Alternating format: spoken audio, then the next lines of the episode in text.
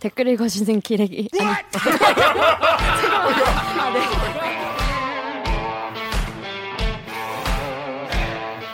아, 네. 아, 댓글 되게 힘든데 이렇게 읽어주는 기자들. 찔렀네. 기레기 아닙니다.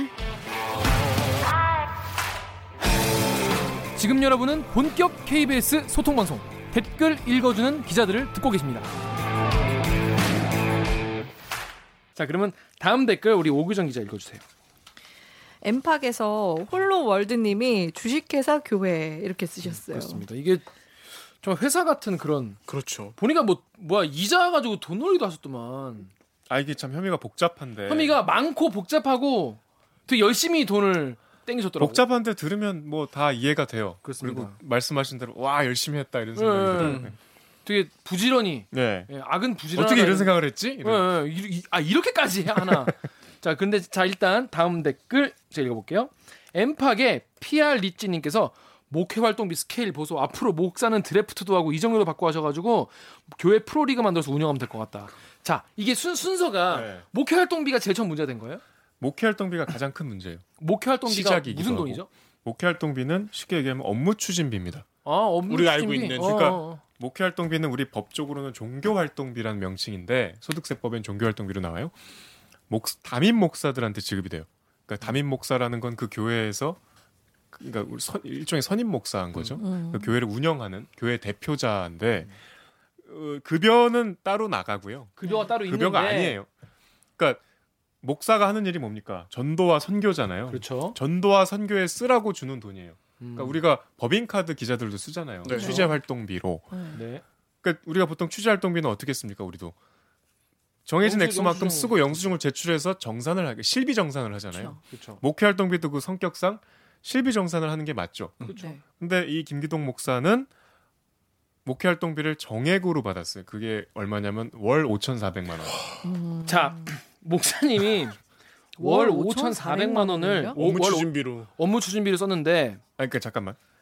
쓴 게 아니고 받은 거. 그러니까 여기서부터 사실 좀 엽기적인 행각인데 네. 월 5,400만 원씩을 이제 책정을 해서 지급을 하게 하죠. 네. 그걸 이제 김기동 목사 개인 자금 관리하시는 분이 그 통- 적금 통장에 모으게 해요. 음. 그러니까 5,400만 원씩 이렇게 따박따박 모아서 10년 동안 60억을 만들었어. 그걸 음. 잠깐만. 한꺼번에 받으셨어요. 야 이건 아니다 이씨 야, 야 이건 가만 안 된다 이씨 그러니까 다시 말씀드리면 목회 활동비는 급여가 아니에요. 선교나 전도에 쓰라고 교회가 주는 겁니다. 그 그러니까 급여 근데 급여는 얼마예요? 생 급여는 급여도 이제 이게 뒤에 네. 나오는데 딱 월 연봉 얼마예요? 깔끔하게 딱 그만 말해 그게 매달 달라요. 근데 생활비만 월 1,500만 원 이상씩 썼어요. 최소 1,500만 원. 그러니까 사례비라고 하는 걸 그렇게 받으신 거죠. 그러니까 이 모든 것들이 어떻게 취재가 됐냐면 성락교회에서 30년 동안 재정을 담당하셨던 분이 아. 취재에 어렵게 응해 주셔서 어. 내부 자료들을 많이 이제 음. 공개를 해서 이렇게 음. 밝혀진 거죠. 속속들이 회계장부에 나옵니다. 음. 댓글 먼저 읽을게요. 제가 네. 엠팍의 피자스쿨님이 와 뭘 어떻게 털었길래 일당이 800만 원 정도 되는 건가? 요 내용이 이제 기사에 나오는 거죠 기사에 나오죠. 네, 거기 일당이 하루에 그러니까 하루 800만 원. 하루 800만 원인 거예요? 그러니까 이게 다양한 항목들이 있는데 네. 안수기도라는 게 이제 1대1 기도더라고요. 네. 그러니까 목사가 이 사람만 1대1로 만나서 음. 뭐 예를 들면 수능 뭐 잘 잘 봐라 봐라. 아니면 뭐 승진해라 음. 건강해라 이런 걸로 기도해 주는데 그 사례비를 수백만 원씩 받아요. 음. 그리고 정기적으로 받는 급여 형태의 사례비도 있고. 음. 근데 이제 제일 황당했던 거는 생일 축하금과 명절 사례비가 있어요. 네? 음? 생일 축하금을 매년 기백만 원씩 받는다는 거예요. 생일 축하금이요? 자기 생일? 생일에. 아 본인 생일에 네. 자기 생일에 네. 자기 환장하겠다, 생일에 진짜. 100만 원을 받아 100만 원이 아니고 교회에서 일단 100만 원을 받고 근데 지금 듣다 보니 100만 원은 큰 돈 아닌 것 같아요 그러니까 받고 그다음에 이제 제가 영상을 봤는데 생일 축하 이렇게 잔치 같은 걸 예배 시간에 해요. 음. 그러니까 그냥 정상적인 주일 예배를 하다가 음.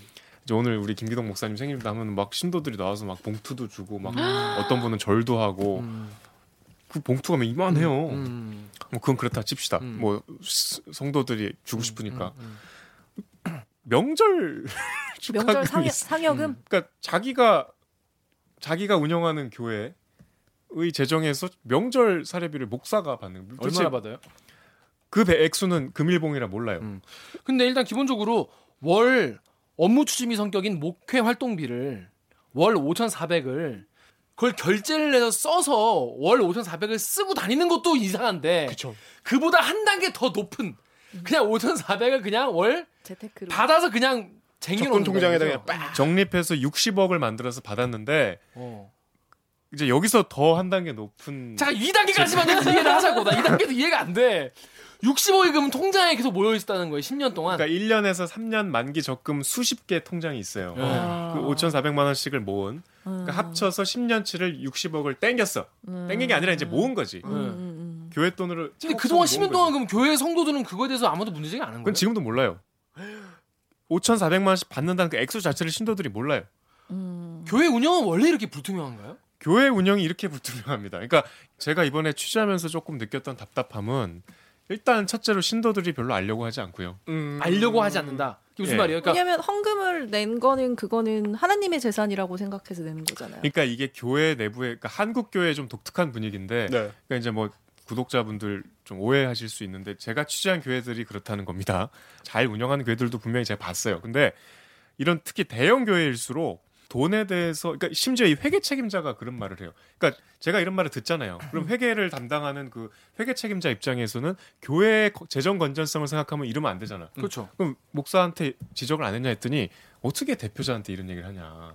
그러니까 교회 왕국이네 분위기가 왕국 진짜 뭔가 자기가 이런 얘기 하면은 자기만 바보 되고 심하면 쫓겨나고 이럴 수 있는 분위기에서 30년 동안 일을 해온 거예요. 음. 그러니까 이게 여기에 대해서 얘기하는 게 굉장히 불경한 분위기인 거죠. 어. 음. How dare you? 어. 5천 그러니까 네. 감히 소득세법의 시행령에도 이 종교 활동비는 교회 내부의 의결을 거쳐서 지급을 하게 돼 있어요. 음. 근데 이건 상식적으로 법을 보지 않더라도 이런 거액을 집행할 때는 이게 목사 개인 재산이 아니잖아요. 그렇죠.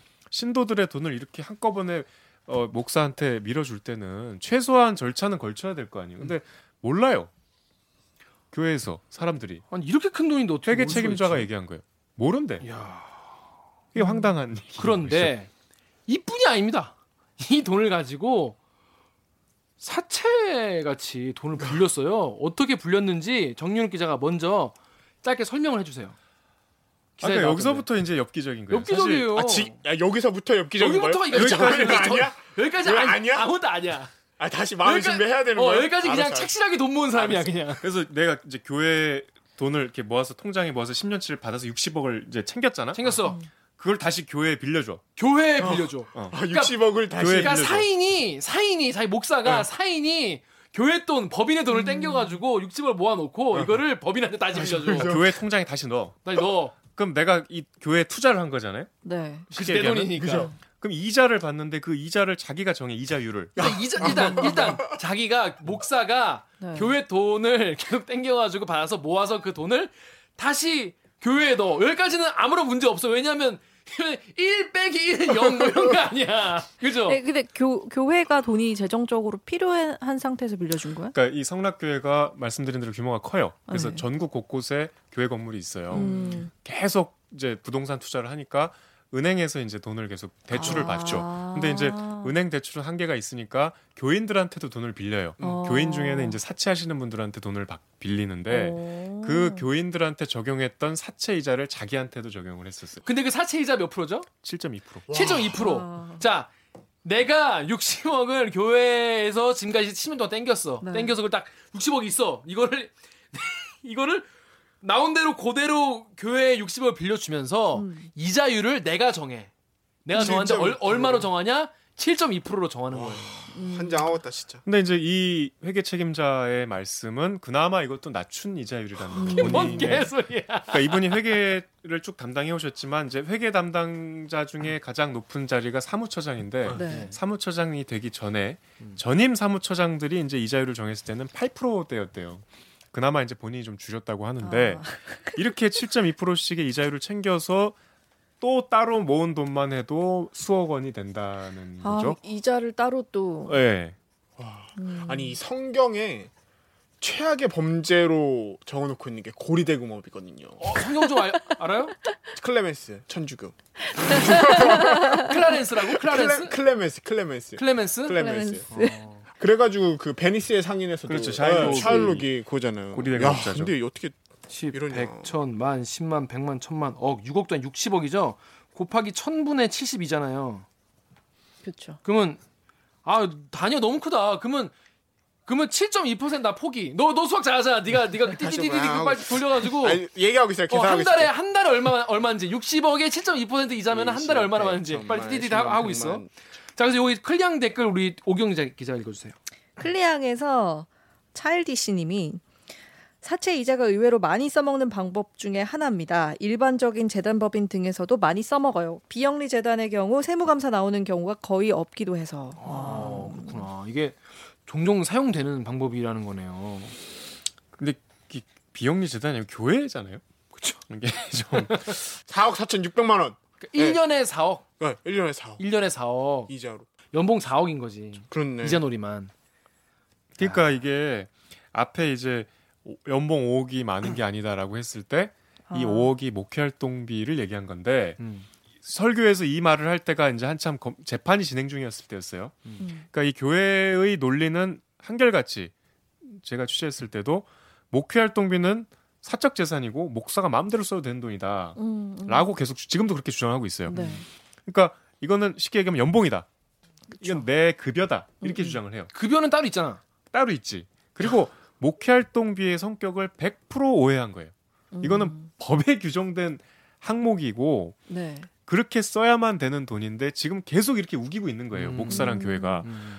그러니까 이 양반이 이런 지금 연봉 5억이란 말 한 게 이 액수에 우리가 분노하지만 사실은 내가 받은 이 돈은 연봉이다. 음.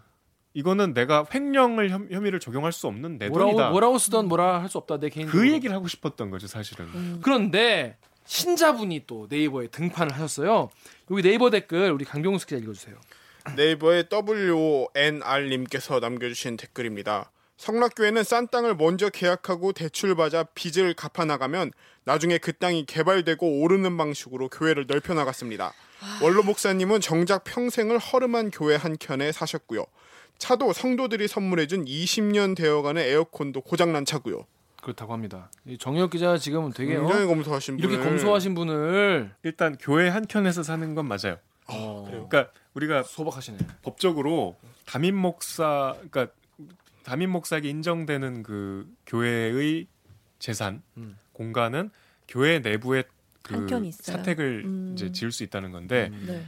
그게 허름하지 않고 굉장히 규모가 커요 일단 아, 한 켠은 맞는데 허름한 그렇죠 교회 안에 있- 있는 건 맞아요 음. 근데 일단 규모가 크고 그 얼마나 큰가요? 건물 전체를 쓰고 있으니까 얼마나 큰가요 규- 규모가? 5층 이상 되는 건물 통째로 다 쓰고 계세요 음. 그리고 허를 맞지 않은데? 차도 뭐 에어컨이 고장난지 제가 안 타봤으니까 모르겠지만 그쵸. 벤츠 뭐더라? 이거 20년 된 차는 아니에요. 어, 그리고 차가 세 대가 있어요. 세대가 있어요. 아, 원로 목사님. 그 중에 한 대는 20년 된 걸 수도 있나? 아니, 그럴 수 있겠다. 세대 다 어. 20년 되지 않았어요. 아, 그래요? 그리고 아까 법원에 출 저기 1심 선고할 때 출석할 때 타고 오신 차는 소나타였는데 그건 처음 보는 차였어요. 그거는 좀 오래됐을 수도 있는데 그 차 말씀하시다 보다. 그 차는 말고도 세대가 있는 걸 제가 확인을 했는데 좀 잘못 알고 계신 것 근데 같아요. 일단 본인이 뭐 업무 추진비로 모은 돈도 뭐 많으시고 그걸로 이제 이- 그 교회 상대로 이자놀이 한 돈도 연봉 4억 정도 되시니까 에어컨은 고치고 타시면 될 것 같아요. 맞습니다. 올 세컨카. 여름 더워요. 세컨카 아니에요? 그래서 세컨카. 나한테 아 그- 그래도 세컨카라도 에어컨은 있어야 돼. 엄청 더워. 더워요. 에어컨 없으면. 그러니까 에어컨 꼭 고치기 바랍니다. 자, 우리 다음 댓글 넘어갈게요. 정연욱 기자가 여기 보배드림 댓글. 보배드린 부채손톱님이 그니까 종교인 과세를 해야 한다고 고액 연봉의 자영업자가 왜 세금을 안 걷는 음. 거냐고. 예, 음. 종교인 과세 문제. 이거 할 정치인들이 말을 못 해. 맞아. 제일 민감한 음. 문제죠. 후달려서.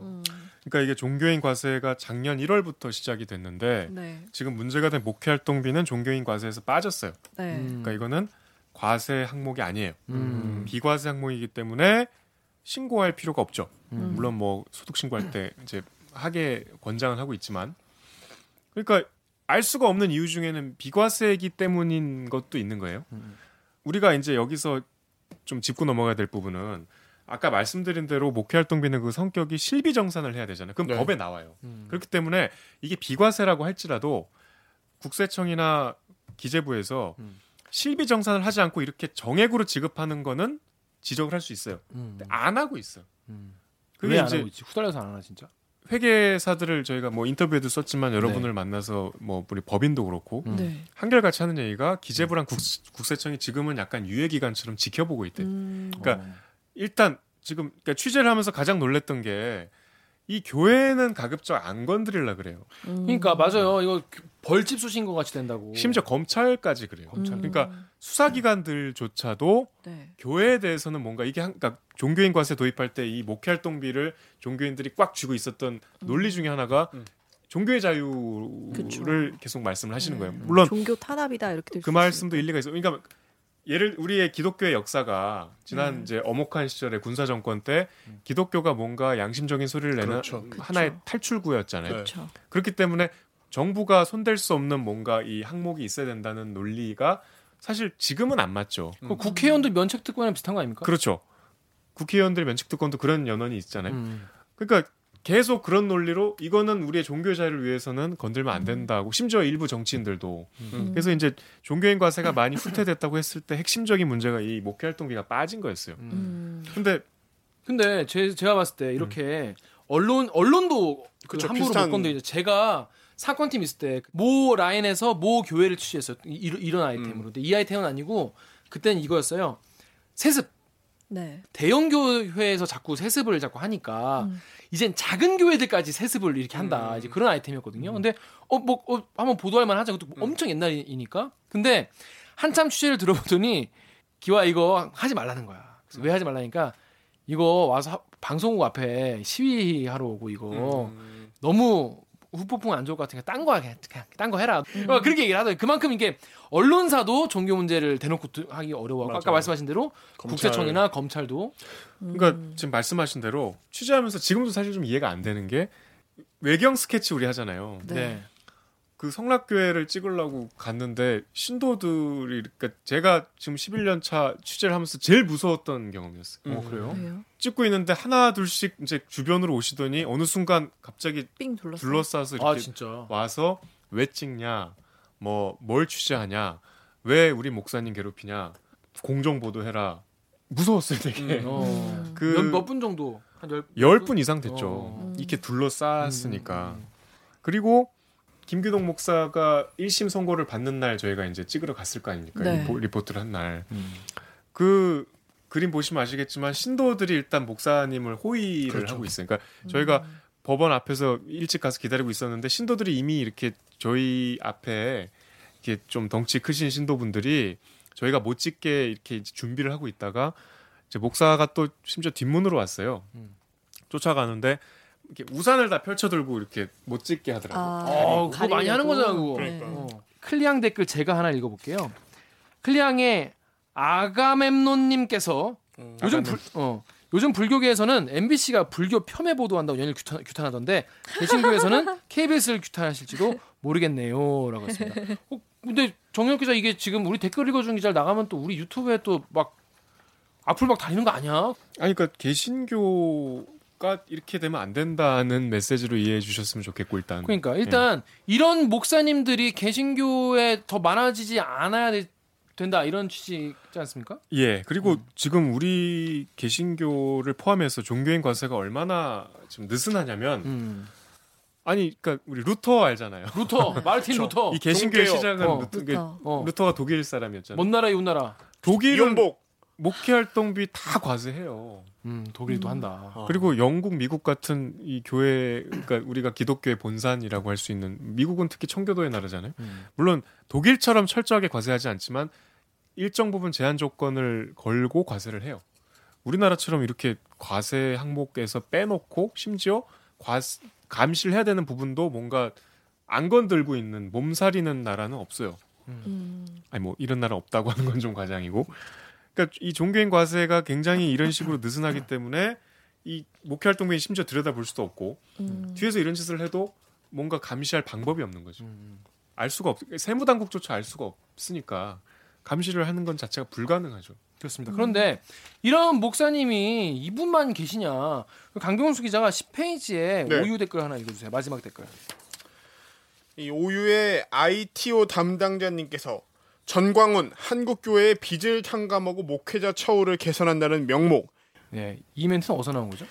이 전광훈 목사라고 한국 기독교 총연합회 네. 이제 보수 기독교라고 예. 해야 되나? 거기 문재인 좀- 대통령을 향해서 막말을 그렇죠. 막말, 퍼붓던 음. 예. 뭐너막 이런 얘기, 뭐 종북 하야 빨갱이, 때까지 단식하신다 그랬다가 그렇죠. 단식 안 하시고 그러니까. 단식할 몸 상태가 아니라고 이 전광훈 목사라고 네이버에 치면은 굉장히 격양된 표정에 표정에 그 이렇게 마이크 들고서는 소리치는 분이 음, 있어요. 근데 이분이 12일 날 해와 경찰서에 조사를 받았는데 피해자 신분으로 고발을 당해서 네. 그 무슨 혐의가 혐의죠? 예, 혐의가? 혐의가 뭐냐 봤더니 은행법 위반이에요. 은행법 네. 위반. 목사님이 뭐 왜 무장들은 다, 은행법 다 위반? 이렇게 막 금융 이름 막돈 이쪽으로 많이 어겨 왜? 네, 이래서 성경에 음. 이 고리대금험을 조심하라고 써놓은 이 미래를 진짜 바이블은 괜히 바이블이 아니다. 근데 그 근데 은행법 위반 뭔가 그 혐의를 좀 봤더니 이 전광훈 목사가 2014년에 한국 교회의 빚을 탕감하고 목회자 처우를 개선한다는 명목으로 한국 교회 선교은행 주식회사를 설립한 설립한 거예요. 여기서 돈을 모아가지고 내가 돈을 다 니네 우리 한국 교회가 빚이 굉장히 많이 있으니까 선교 활동하고 하는데 어렵다. 그렇기 때문에 그걸 다 탕감해주겠다. 무슨 주식회사? 한국 교회 선교은행 주식회사 선교 은행 주식회사. 아, 선교 은행. 이거를 선 은행 은행이 주식회사. 그러니까 말이 안 되는 거죠. 뭘 그런 얘기를 하나하나 어, 따지려고 아, 그래. 아, 그래서 그래서, 어, 그래서. 말이 안 어, 되는. 어, 그, 네, 음, 그러니까 그래. 이런 말이 안 되는 짓을 했는데 돈을 실제로 많이 모았어요. 근데 돈을 돈을 모은 게 빌린 거겠죠. 그럼 투자를 받은 그렇죠. 거, 투자를 받은 그렇죠. 거겠죠. 오케이. 그럼 돈을 어디다 썼는지도 모르겠고 어, 그래서 그 돈 어, 어, 떻게 했다는 거예요? 몰라 행방. 그래서 수사를 받게 된 거예요. 그런 거예요. 아 진짜로 그러니까 돈을 그렇게 해가지고 해놨는데 돈을 어디에 썼는지 아무도 몰라. 어, 그래서 회계가 수사를 받는 투명하지 거예요. 않은 거네. 어. 해외 경찰서에서 지금 경찰서 받고 있는 경찰서에서. 거예요? 네, 경찰서에서. 언제 받았어요? 12일 날 12일 날 얼마 안 됐네. 얼마 안 됐어요. 이거 판결 나온 날이네? 따끈따끈한 소식입니다. 따끈따끈한. 그래서 이렇게 돈 갖고 지금 굉장히 문제를 많이 일으키고 있는 이런 목사님들 사실 우리가 종교인들에 대한 좀 환상이 있잖아요. 그렇죠. 경외의 심도 있고. 예. 근데 목사님 하면은 뭐 하여튼 여러 가지 뭐 청빈한 이미지도 있고. 그렇죠. 아니 훌륭한 목사님이 훨씬 많죠. 그럼요. 아 그렇죠. 예. 네. 뭐 역사 대한민국 역사를 바꾼 네. 분들 근데 일단 음. 그러니까 취재하면서 재밌었던 거는 일단 교회가 음. 대출이 잘 된대요. 그 어. 특히 이제 이 규모가 큰 교회는 음. 이 헌금 수입은 다 현금이잖아요. 음. 그러니까 교회 안에 은행이 들어가 있는 교회들은 그 은행의 굉장히 신용도가 높은 교회인 거죠. 음. 그리고 일부 목사님들이 음. 생각보다 호화 생활을 하시더라고요. 저는 그러니까 이제 목사님들도 좋은 차 탈 수 있다고 생각합니다. 그렇죠. 음. 예전에 우리 소망교회 그 아, 뭐 스님들도 막 발렌시아가 신고 뭐 그러더만. 불가리 안경. 그래, 쓰시잖아. 불가리 안경 쓰시고 뭐, 스님들도. 그렇죠. 그렇게 본인이 선호하는 그럴 수 있죠. 고가의 그렇죠. 뭐 물건 쓸 수 있죠. 색색 시공 공직 시세. 뭐. 그렇죠. 네. 예전에 그 소망교회 담임 목사 곽선의 목사 뭐 벤틀리 타고 다니시는 그렇죠. 벤틀리. 유명한 우리 네. 기사도 네. 있었죠.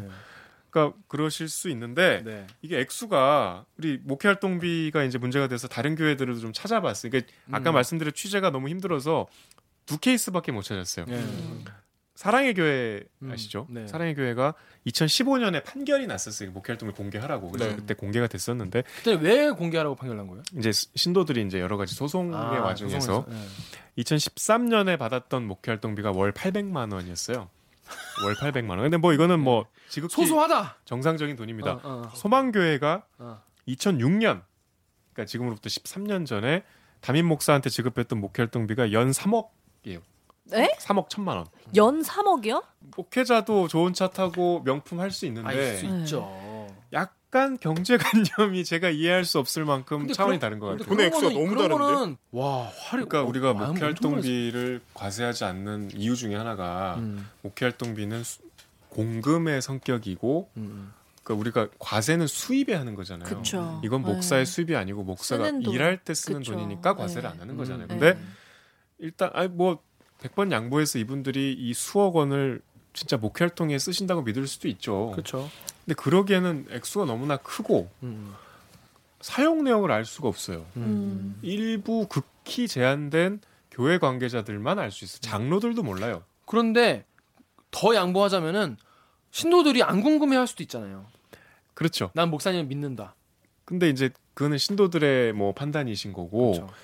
조세 정의에는 어긋나죠 분명히. 그렇죠. 그리고 그랬더니 본인 월급 저금 통장에 넣어가지고 10년 동안 60억을 만들어서 그 돈을 다시 교회에 빌려서 이자놀이까지 하셨다는 거. 자, 그런데 3년이 나온 거죠.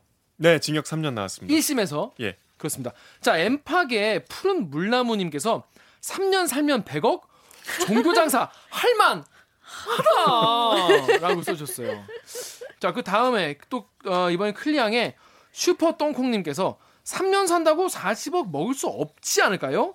불법적으로 취득한 재산인데 추징 들어가지 않을까요? 라고 하셨어요. 이거 그러니까- 어떻게 좀 진행될까요?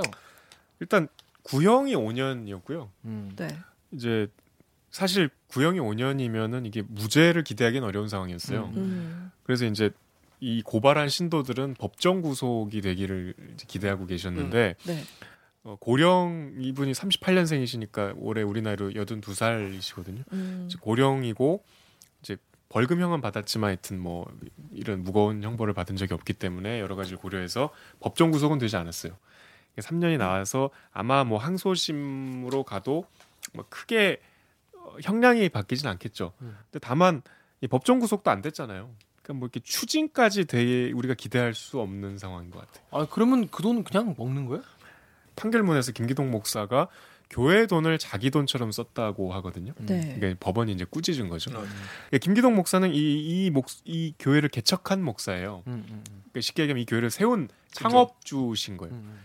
그러니까 시- 이 교회 돈은 자기 돈이라고 생각을 하시는 음, 거예요. 음, 그리고 많은 신도들도 그렇게 믿고 음, 있고 음, 음. 이 법무팀의 해명도 그러니까 시- 특이하죠. 교회 법무팀이 있는 것도 이 훨씬 더 많은 돈을 쓰셨다고 해명을 하거든요. 이 음. 이렇게까지 목사님은 올라오는데 네.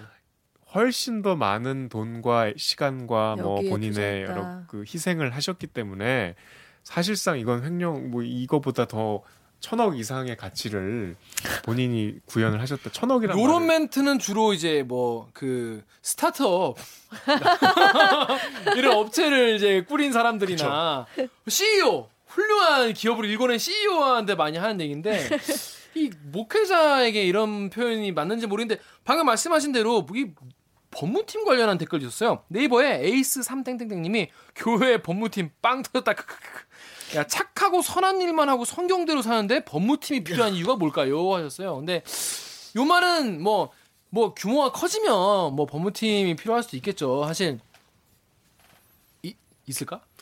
아니 저희가 이제 취재를 다 하고 교회 입장을 듣기 위해서 이제 법무팀을 만났어요 교회에서. 네. 그 근데, 저는 근데 대형 교회들은 다 법무팀이 있나요? 법무팀이 다 있진 않죠. 음. 사실 제가 취재한 다른 대형 교회는 법무팀이 없었습니다. 법무팀이 있지 않고 법률 자문을 대형 로펌에 하죠. 그렇죠. 음.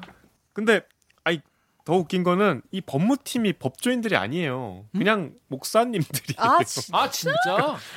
그 법무팀을 만나러 갔는데 한 이제 여덟 분 정도 나오셨어요. 되게 많이 나왔네요. 보통 한 세 분 나오면 충분한데. 이게 우리가 대화를 해보면 이분이 법적인 지식이 있는지 알잖아요. 그렇죠, 그렇죠, 그렇죠. 음. 전혀 약간 저희가 한 두 시간 정도 이제 입장을 들었는데 들으면서도 이- 이런 멘트는 저분들한테 불리한데 오히려. 이런 말씀들을 음. 네, 네. 그런 경우 있죠. 그러니까 취재할 때. 이 법무팀의 지금 대응이 한결같이 일단 아까 말씀드린 대로 목회활동비는 사유재산이라는 거예요. 네. 그러니까 뭐. 법적으로 이런 말 하면 안 돼요. 어. 속으로 그렇게 생각하더라도 네, 네, 네. 이거는 너무나 법리가 확실한 부분이기 때문에 심지어 이 종교인 과세를 뭐 여러 가지 자문을 해주고 있는 로펌들도 네. 이 부분에 대해서 는 확실하게 입장을 갖고 있기 때문에 이런 식으로 대응하면 본인들이 불리해요. 음. 그리고 저희가 이런저런 질문을 드리면 자꾸 옛날에 저희 목사님이 개척을 하실 때 뭐 하면서 네. 그러니까 시- 그러니까 법에 근거하지 않고 막 그냥 얘기하는 그러니까 쉽게 아니, 얘기하면 왜 목회활동비로 5,400만 원이나 책정했냐 네. 이렇게 물어보면 목회활동이라는 게 신도들 중에 어, 대학 안 가겠다 그러는 놈은 설득해서 대학 보내서 학비 줘야 되고 사업 실패했던 분들 사업 실패하면 교회 떠나게 놔둡니까? 하면서 돈도 줘야 되고 아, 사업 자금을 대주는 거예요. 이런 게 다 시도를? 영적인 케어다 아, 어. 개짱인데? 이런 말을 해요. 음. 그러니까 스피리추얼 쉽게 케어. 얘기하면 이 신도들한테 다 썼다 이 얘기죠. 아. 아니 이거- 근데 안 썼잖아. 안 썼잖아요. 알 수 없죠 문제는. 이거. 아니 아니 그 아니. 통장에 들어왔다며. 아 그렇지. 아니 뭐 그 이상의 뭐 사례금 같은 걸 뭐 줬을 수도 있죠. 음. 뭐 하여튼 뭐 그건 제가 뭐, 확인해 보지 그- 않았습니다 그렇죠, 신도들한테. 그렇죠. 예, 예. 근데 아무튼 이 법적인 거 전혀 그 마인드를 갖고 하는 말씀들은 아니잖아요. 음. 이 영적인 마인드를 갖고 하시는 말씀. 네. 그러니까 두 시간 중에 한 시간 오십 분은 이 이 신도들 이 고발한 신도들에 대한 인신 공격이었고 음. 아, 막 말씀하시다 울고 뭐막 그다음에 이 교회 목사님이 개척하시면서 헌신했던 이야기들이고 그러니까 이 법적인 법리적인 이, 이 공격이나 정교한 논리는 하나도 없었어요. 그래서 음 일단 법무팀이 법무팀이 아니더라라는 말씀이고 그렇습니다. 예. 자, 우리 강명수 기자 다음에 네. 네. 이버요 위에 소프라노님 소프를 네. 읽어보세요. 네이버의 SOPR님께서 똑바로 찾아봐라. 기동이가 목회를 몇 년을 했는데 빼돌린 재산이 저거라고? 친척 목사들 재산도 다 뒤져보고 그간 교회에서 일한 집사들한테 명의 변경한 것도 있을 거다. 무능력해서 애비 설교 복사하는 아들내미 목사도 천벌받길. 음, 정연호 어. 기자 똑바로 좀 찾아보시라고. 이게 저기 지금 말씀 안 드려. 그러니까 횡령 배임으로 3년 받았잖아요. 네. 네. 지금까지 얘기한 건 횡령이고 아, 뭐 또 있어? 배임이 뭐냐면 뱀또 따로 있어. 십수년 전에 이 김기동 목사가 신도 중에 한 분한테 15억 원을 빌려줬어요. 자, 신도에게 예, 장로에게 아, 장로에게 15억을 빌려줬어요. 예. 뭐 개인적인 이유가 있어서 빌려줬겠죠. 15억이나? 15억을 빌려줬는데 이 장로가 못 갚게 됐어. 아, 못 음. 갚게 됐어. 대신에 그래서 이 장로가 갖고 있는 부산에 빌딩이 하나 있었어요. 음. 그 빌딩을 대신 받았어. 김기동 목사가. 아. 음. 근데 그 빌딩에는 이제 우리가 그 건물을 통 받았을 때 근데 이 빌려준 15억이 무슨 돈으로 빌려준 거예요? 교회 돈으로? 자기 돈으로 아, 자기 돈으로? 음. 내 돈으로? 오케이. 뭐 자기 그- 돈 15억을 빌려줬어. 그래, 자기 돈 15억 빌려 거래를 한 거죠. 거래해서 어, 이쪽이 건물을 받았어. 못 갚으니까 대신 건물을 받았는데 오케이, 그것까지 이해돼요. 그러니까 건물을 받았다는 건 그 건물에 설정된 여러 가지 임대차 빚이 있을 거 아니에요. 네. 아, 그것도 그쵸 근저당권도 있을 그러니까 거고. 건물에는 빚이 껴 있었다. 네. 빚이 그것까지 껴 있었죠? 같이 받았어. 네. 어, 빚을 감안해서 가- 바- 받았어 건물을. 그 다음 해에 이 교회 재정 담당하는 분들도 다 이제 김기동 목사의 지시를 받을 거 아니에요. 교회 보고 이 건물을 사라 그래. 그러니까 나 나한테 이 건- 교회를 사라 건물을 사라. 그러니까 교, 교회에 팔았어요 이 건물을 다시 교회에 판 거예요. 팔았어요. 네. 40억을 받고. 자, 잠깐만. 개이득인데? 잠깐만. 15억을 빌려준 대가로 받은 건물이 건물이 있어. 근데 여기 근데 근저당도 그거- 네, 빚도 있어. 이- 빚 깔고 지은 이제 산 건물인데 이걸 15억 대신 받았는데 이거를 우리 교회가 사라. 우리 법인이 사라. 그래서 이거를 40억에 팔았다고. 그리고 이제 그럼 그- 개짱인데? 네? 그 교회는 그 건물을 받으면서 동시에 그 건물이 진 빚도 다 이제 지게 된 거죠. 그, 그쵸. 빚을 교회 돈을 다 갚을 수밖에 없죠. 왜냐하면 그건 다 기간이 있으니까. 네. 근데 그 등기를 그러면 교회로 옮겨놔야 될 이전에- 거예요. 당연하죠. 교회 그 에 네. 팔았으니까. 자기 아들한테. 진짜, 와, 좋았어? 그러니까 대단하다. 야, 이거 좋았어. 이게 배임 혐의예요. 이거 와. 배임 배, 이 배임이라는 표현은 너무 너무- 아. 그러니까 고급스러운 너무- 표정이. 어, 너무 고급스럽고 교회 재정에 이거 양아치 양아치 40억 원의 아, 손해를 너무한 거 끼쳤다. 아니야? 이 배임인 거죠. 배임이라는 표현 아 이건 보통 대기업 회장님들이 이 정도 스케일의 배임인데 아니 근데 이런 상황이 있었는데 그 동안 한 번도 문제 제기가 제대로 안 돼 있던 거예요. 이 정도로 진짜 개판으로 그 운영된 저기 건데. 아, 그 건물을 받은 그 아들이 이어받아서 목사니까. 음. 담임 목사였어요. 이분은 김기동 목사님 원로 목사예요. 진짜 왕국이다 왕국. 근데 더 가관인 거는 이 금요일에 이제 3년이 나왔잖아요. 네. 그럼 이틀 뒤 일요일이잖아. 김기동 목사 설교를 했어. 음, 아. 설교를 한 거는 제가 영상으로 봤어요. 근데 그 뭐라고 설교를 들은 신도분이 하시는 말씀, 이건 제가 확인한 게 아니고 신도가 하신 말씀. 제가 도대체 그럼 뭐라고 하더냐. 네. 예수도 유죄 판결 받았었다. 라고 하셨대요. 본인에 대한 어떤 영적인 케어가 제대로 되고 계신 분이네.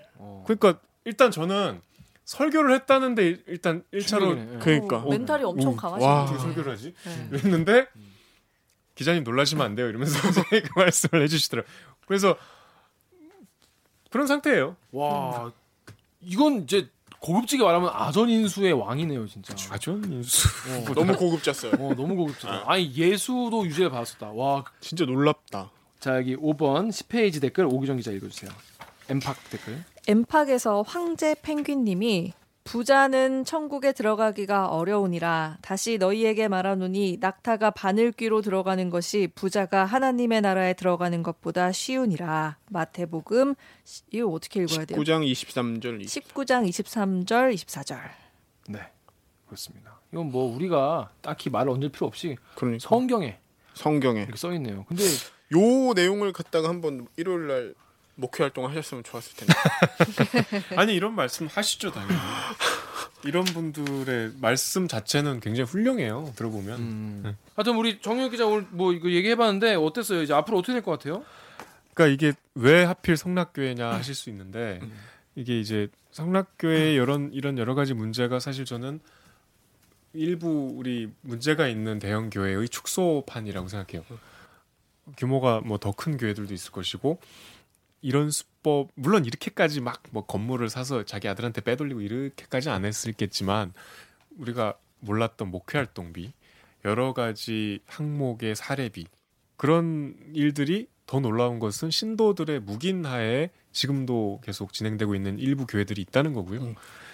그러니까 우리가 개신교를 공격하는 게 아니고 개신교가 바로 서야 될 거 아닙니까? 우리나라가 교회가 뭐 5만 개가 있다고 하잖아요. 뭐 제가 실제로 뭐 정확한 통계 아닐 수 있겠지만 실제로 기사들이 인용되는 숫자가 5만이래요. 음. 아니 굳이 통계가 아니더라도 우리가 길 가다 보면 교회가 참 많잖아요. 네.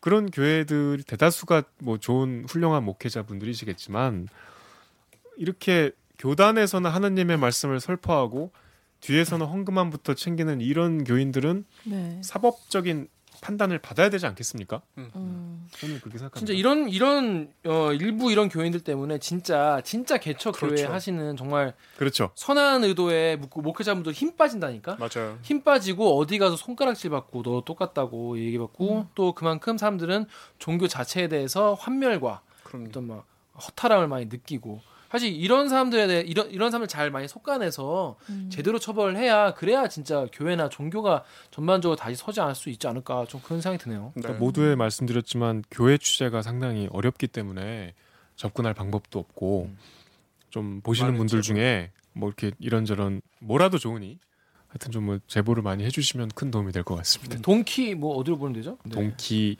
kbs.co.kr 자, 그 강명수 기자는 그 신도인데, 네. 예, 어땠어요 오늘? 아, 일단 오늘 글래들은 연옥 선배 모든 말 중에 제일 재밌었고요. 야 졸지 않고 들은 게 진짜 오랜만인 것 같아요. 이렇게 집중해서 들은 거는 진짜 내가 얘기하면 항상 졸았어? 아니 좋은 거 아니고 약간씩 딴 생각할 때 있었는데 야 진짜 오늘은 재밌었고 너무 강병수 기자가 그 정현욱 기자한테 그러더라고요. 선배는 편집점을 알아야 된다고. 너한테 막 방송을 가르쳐. 그러니까, 점을 알고 방송을 해야 기자로서는 된다는. 더 훌륭한 기- 선배 기자지만은 그쵸. 방송은 내가 방송인으로서는 한수이다. 내가 좀 더 오래 했다. 네. 뭐 그런 거죠. 살짝 약간 그 좀 조언- 연예인병 걸렸어 지금. 뭐 연예인분 또 중간 자식 가야 돼. 자, 자, 그렇습니다. 오늘 방송도 참여 방법 알려드리면서 마무리하겠습니다. 기자님들 댓글 읽어주는 기자들은 매주 목요일과 금요일 유튜브 팟빵 아이튠즈 파티 네이버 오디오 클립 KBS 라디오 앱 콩의 팟캐스트를 통해 업로드됩니다. 매주 일요일 오후 5시 5분 예, KBS 1라디오에서는 제 목소리처럼 부드러운 순한 맛 대들기도 방송되고 있습니다. 스튜디오로 소환하고 싶은 기자가 있으시다고요? 방송 관련 의견은 인스타그램, 유튜브, 팟빵 계정에 댓글을 남겨주세요. KBS 뉴스 좋았어! 또 만나요. 꼭